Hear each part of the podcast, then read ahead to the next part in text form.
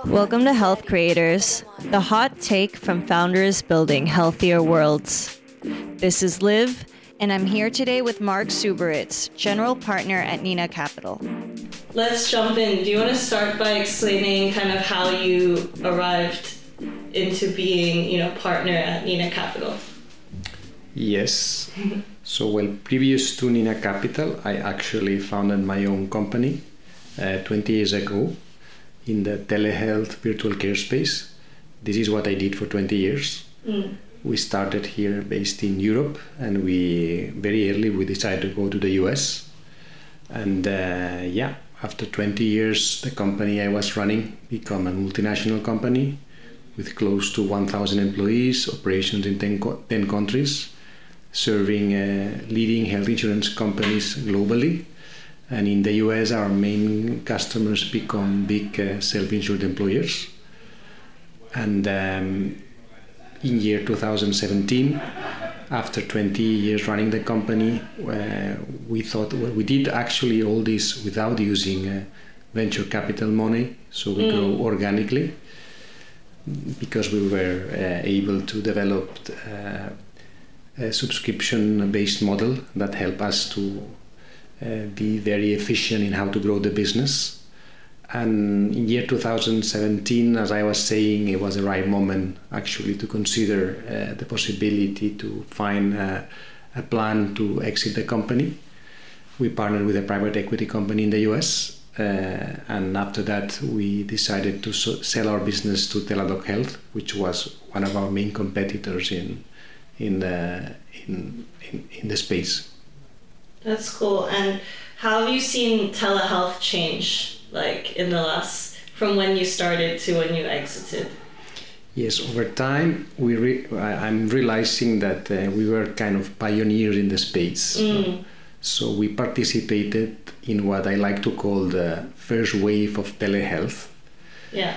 We, our job was to make telehealth a possibility that was from a regulator point of view, from a, a doctor's point of view, from a payer's point of view, something that was considered uh, uh, you know possible yeah. to do and adding value. Uh, but uh, how we built telehealth was a layer on top of the healthcare systems because we built our own platforms with doctors and uh, this was kind of a bit of uh, the, the telehealth in the surface. Um, what is happening now in the last decade is a bit of transformation of uh, healthcare by itself.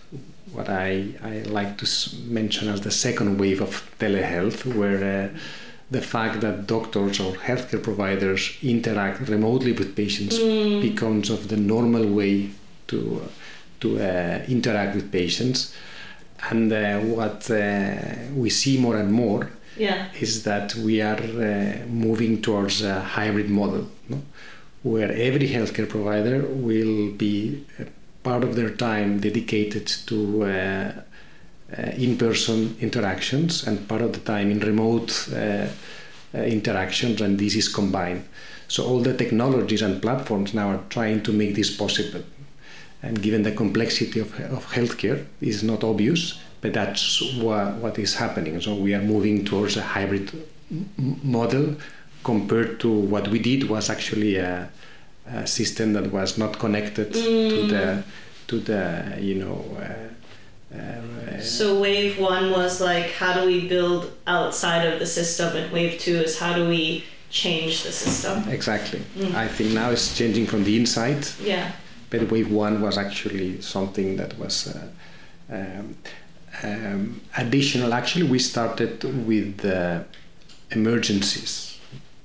Uh, the way that the first telehealth solutions were trying to improve waiting times, uh, waiting times, and uh, avoiding uh, patients going to mm. ERs, um, even though they had um, medical conditions that were not yeah. needed to be an emergency, but they were going there because they could push the, the, the fact to be seen by a, by a doctor. So telehealth was the best way to optimize the, them, making, making a first assessment of medical needs and navigating the patient to the right level of assistance.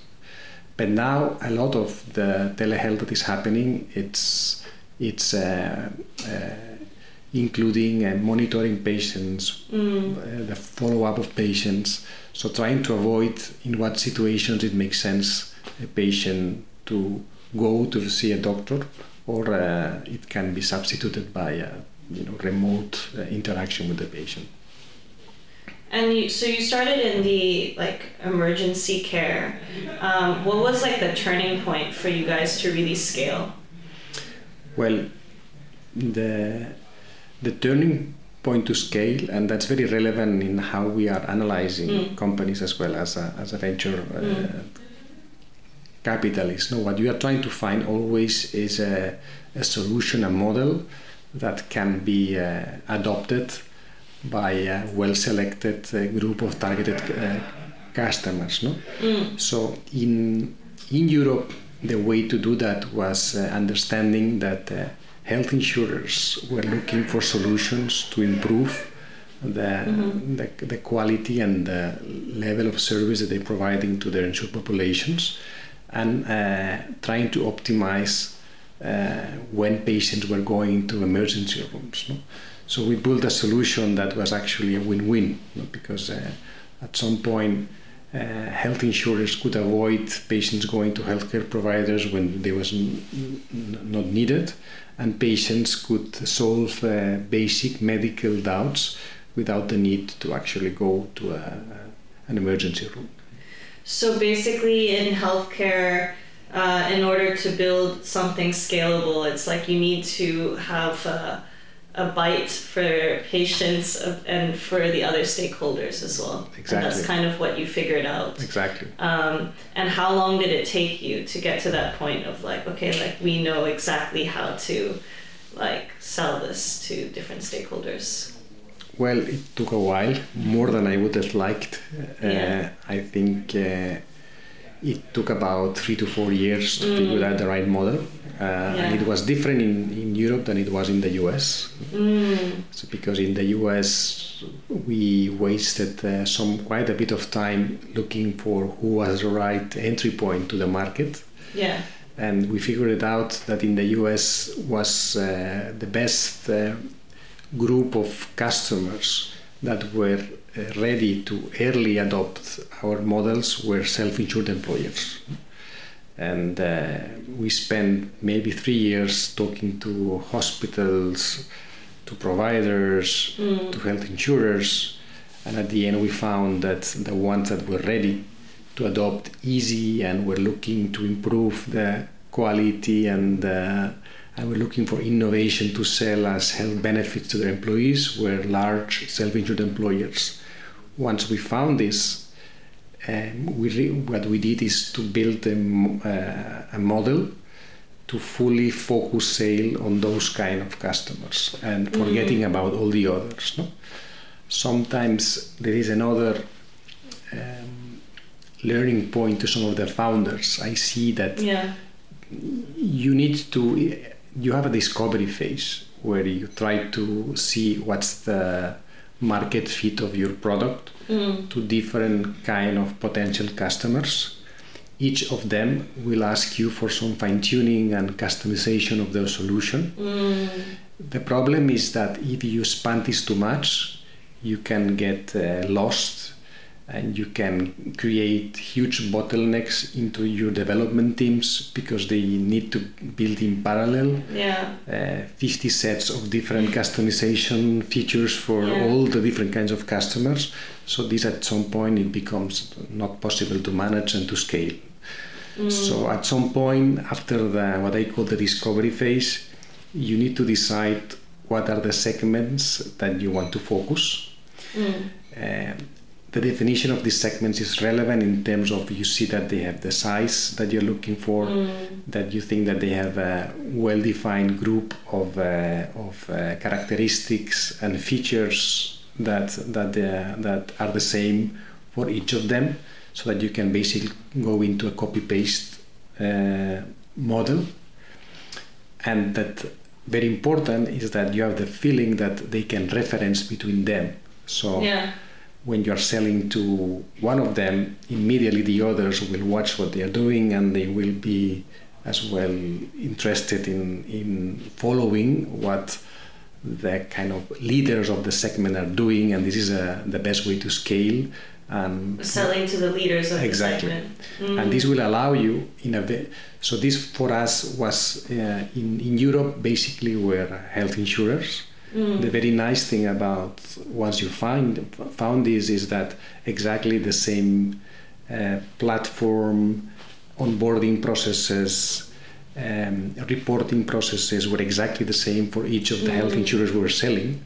So at the end, it was about of repeating the process and put uh, Salesforce to sell once and again the same model to yeah. each of the hundreds of health insurers that were available in Europe. No? The same happened in the US. In the US, once we found this uh, target segment that was self-insured employers, mm. we built uh, a machine of uh, expert sales force, experts in uh, RFPs, experts in compliance to fulfill this process. And our objective was to go from one yeah. to 200 big uh, self-insured employers in uh, in two years that uh, make the, that allow us to um, get to the 10 million in revenues in the US, become break even, and from there build you know a case of uh, becoming a leader in, in the market. So basically, customized, but customized for the champions of the segment, maybe. And choose. Yeah. You need to choose. choose. At some point, yeah. this this thing. Mm. I, I've been I've been there, and it's very difficult at some point to yeah. discard some of the customers you've been selling to, mm. um, because well, it takes a lot of effort to convince one one customer. Mm. But at some point, you might be you might need to take decisions on what are the profile of customers you want to focus and maybe you will need to forget about other customers that uh, potentially being as well interesting but maybe less less less easy to access more complex to manage uh, less uh, less relevant in terms of referencing to other customers all these are decisions that are tough to take but it's important that after the discovery phase you get smart on how do you want to build yeah. your strategy to the market. And things take longer in healthcare. Did that frustrate you that you know this this um, company took you know 20 years to get to exit? Um, and how do you kind of advise the founders in the portfolio or other healthcare founders when they're building something, right? Because we see a lot of like not healthcare companies go from inception to you know, sometimes unicorn in, in three, four years. Is it possible in healthcare? And um, if not, like, well, yeah. In our in our mindset mm. with my co-founder, this was never the mm. objective to become a unicorn mm. or to. Our objective was always to grow the company, to uh, serve our customers, mm. to uh, continue with our mission to help patients to take better decisions and to get better care. And entering new markets, we saw that uh, probably because we were pioneers, yeah. we knew that uh, it took some time. Uh, we, we, we, we, enjoyed doing it. So when we considered the possibility of an exit was when we saw that the size of the company and, and the value would uh, be bigger if we if we had a plan to exit or to merge mm. or to or to go public but it was never the the kind of the, the initial part yeah. of the plan hmm? mm. it's true that uh, we were enjoying uh, if i look backwards i think that probably we started uh, four or five different companies yeah because one thing was very different to uh, build a company in Europe than it was mm. building it in the mm. US. Uh, then we decided, so we were serving different kind of markets. At some point, we developed another business that became very profitable that was serve the expatriate populations. Uh, mm. And this was actually, actually like building a very different company. Um, and probably the reason why we took more time than others to consider an exit is because we, we still found very interesting uh, new opportunities and even though it was inside our own company, but it was like new companies, new challenges mm. to, to, to fulfill what we wanted to do. The, the scenario of exiting the company was uh, real when uh, personally we started to see that we were having less fun. Uh, yeah. So that it was more about to grow the company to uh, and less about uh, personally I was lacking the fact that uh, I was spending more time in uh, in compliance in uh, in growing sales than in being uh, close to innovation mm. and, and, and new uh, new services and that is where we thought it was the right moment to consider an exit and um when you're considering companies today to invest in, um, what are the sort of timelines you're looking at, right? Um, when you when you invest in a pre-seed or seed stage company, how many years are you looking um, at?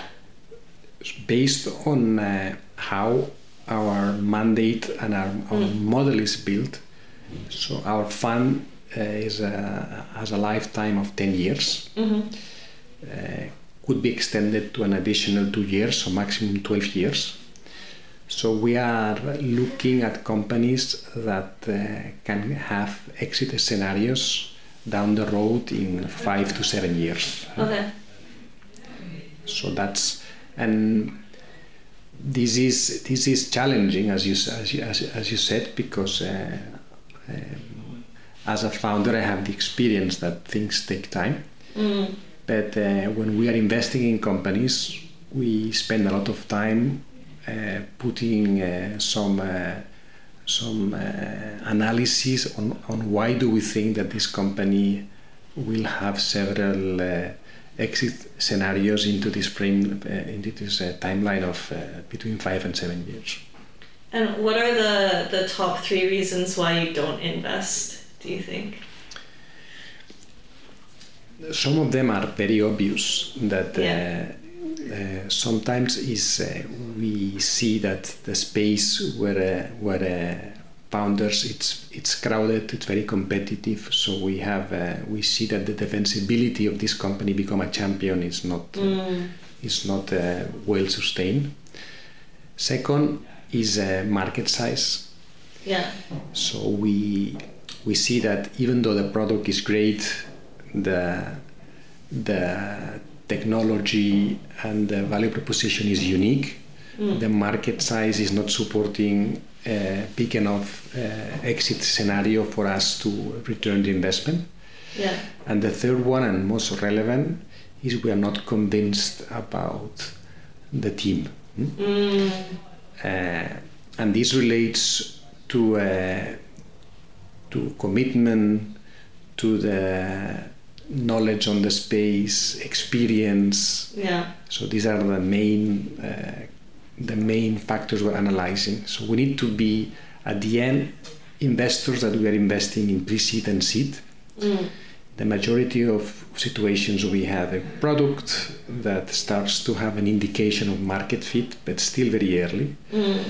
Uh, so we are very much investing in the conviction that the team has the has the capacity to make it happen. Mm. Because it's about execution. Execution. Yeah. It's uh, of course uh, ninety uh, percent of the success of every company. Yeah. So, so this is absolutely the the main. Uh, but uh, of course, we need to see as well in the other ten percent.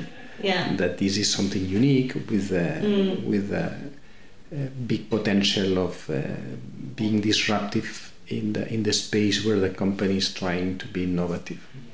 And have you been wrong about a company before? Well, we expect to be wrong yeah. in uh, several of the companies we yeah. investing because uh, we are taking risk, mm. and being wrong does not even mean that uh, the execution yeah. is not the right one, because uh, we are uh, when you invest in uh, pre-seed and seed, mm. we are taking risks. So we are investing in the possibility yeah. of uh, some of the, our founders to solve a challenge that is very big and difficult. The probability of that failing is it's uh, it's uh, there, and we are assuming that as part of uh, what we want to do. Mm. But uh, sometimes uh, when we invest, and if this founder, which has the commitment, the expertise to try to make this possible, is capable on, on, on doing that, this will be amazing. Mm. So that's that's part of what we are doing. So we are betting on the possibility of trying to solve things that for many years have, have been there and nobody was was uh, able to solve. Cool. And I guess from like the founder's perspective, we see our company and then maybe like two or three, um, you know, companies that we build uh, over a lifetime. But you see like so many. What do you think? Um, what do you think is like a perspective that sometimes founders miss that you maybe capture? Mm. Well, as I said before, uh, it's uh, so I see uh, lots of uh, founders that they've defined uh, uh, the right product mm. and the right technology, but sometimes they miss a bit to be more innovative and creative on how to develop the pricing model, mm. the engagement model. At the end, uh, in many of the companies where we invest, mm, 90% of the success will depend on the company being able to, to have utilization and engagement yeah. and to prove outcomes to, to the customers. And sometimes this is less obvious on how uh, and how as I, in, in our case, um, I would say a big part of the success of our company, the one I founded, mm. was because we developed an innovative pricing model that now is obvious. But 20 years yeah. ago, nobody was offering in healthcare instead of fee for service m- models and subscription based models. Mm. So, and this uh, was allowed us really to be innovative in the market and yeah. be able to to transform uh, uh, the relationship with many of our customers. And do you think it's um, very common in a lot of the healthcare companies? You see that you have like highly technical STEM founders, and one of the biggest barriers is commercialization. Is it is it a, a specific thing in healthcare companies, or do you think it's well, yeah. in healthcare, that's true. Mm. Many of the innovation uh, is uh, comes from technical uh, mm-hmm. backgrounds that during their research projects have uh, came across with uh, yeah. technology that they want to uh, try to bring to the market to a company, and so what's important here and this is part of the assessment we do when we invest in companies is that yeah. some of the founders uh, need to be aware that that, that they might be uh, potentially not the right CEO of the company for later stages yeah. And that uh, some of the things we're doing all the time and I now I spend quite a bit of time uh, trying to bring to our portfolio companies mm. advisors yeah. that that can be just advisors, uh, sometimes becoming uh, independent board members in companies that bring this experience and seniority on the commercialization, go to market strategy. Um, sometimes the difference between technology and commercialization and, uh, and experience in uh, go to market uh, it's uh, that uh, you need the experience. So you yeah. learn you know in technology you can be very smart uh, programming or developing a technology maybe because it's something that has not been done before. You don't need like uh, 10 years of experience doing it and still you can develop a technology that is unique being being uh, smart or innovative in developing a, a sales strategy mm. or a go to market strategy sometimes needs the experience because uh, you learn by mm. taking mistakes by yeah.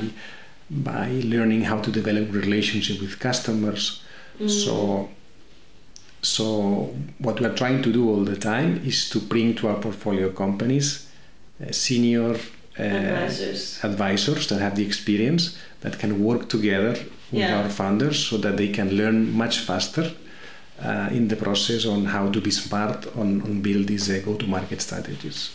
Yeah, and, and I guess then if you're bringing these advisors, how important is it when you're assessing founders and founding teams of this like openness to learning, and how do you assess that?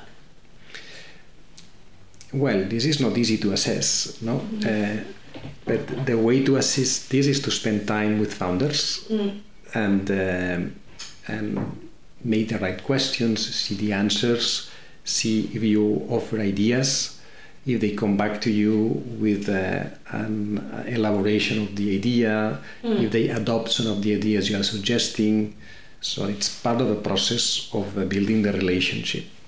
So in general, we have a group of founders that are really, Yeah. you know, using a lot the advice, and Yeah. we don't pretend that uh, that uh, they follow our advice, Mm. but what we like to see is that they think about the reflections we we do with them, and they sometimes they come Yeah. back with a smarter. Uh, Mm. uh, kind of uh, solution than the one we were pretending to to to uh, have them mm, consider.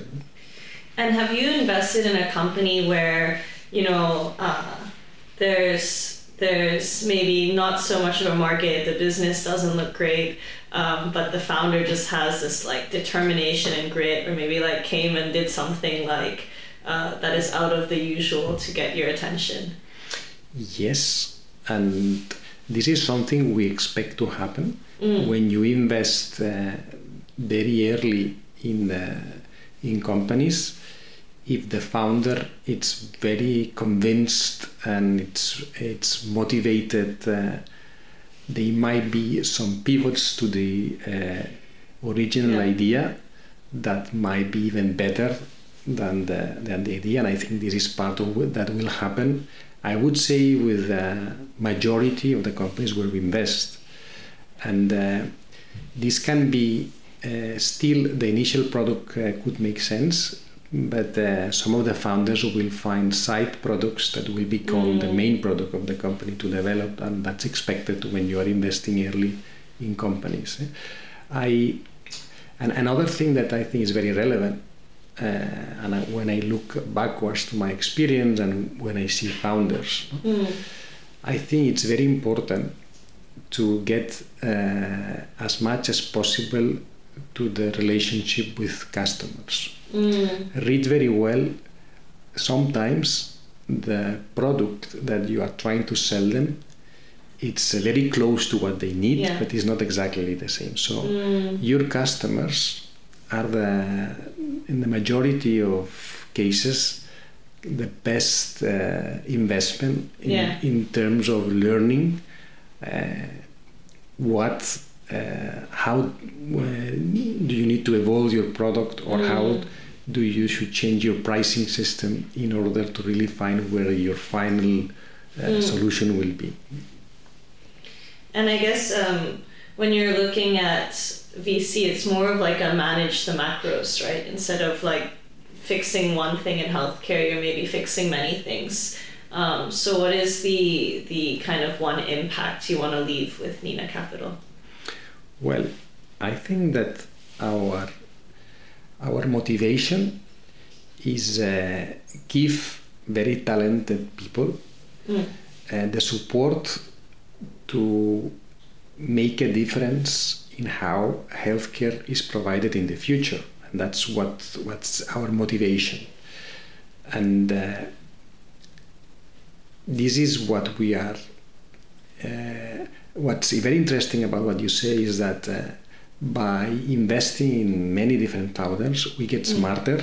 We see synergies, and uh, one of, one of the things that makes me very happy is when we find synergies about our portfolio com- uh, Yeah. companies, and they can learn together, and they can think of opportunities to find even better ways to improve Yeah. uh, healthcare. no?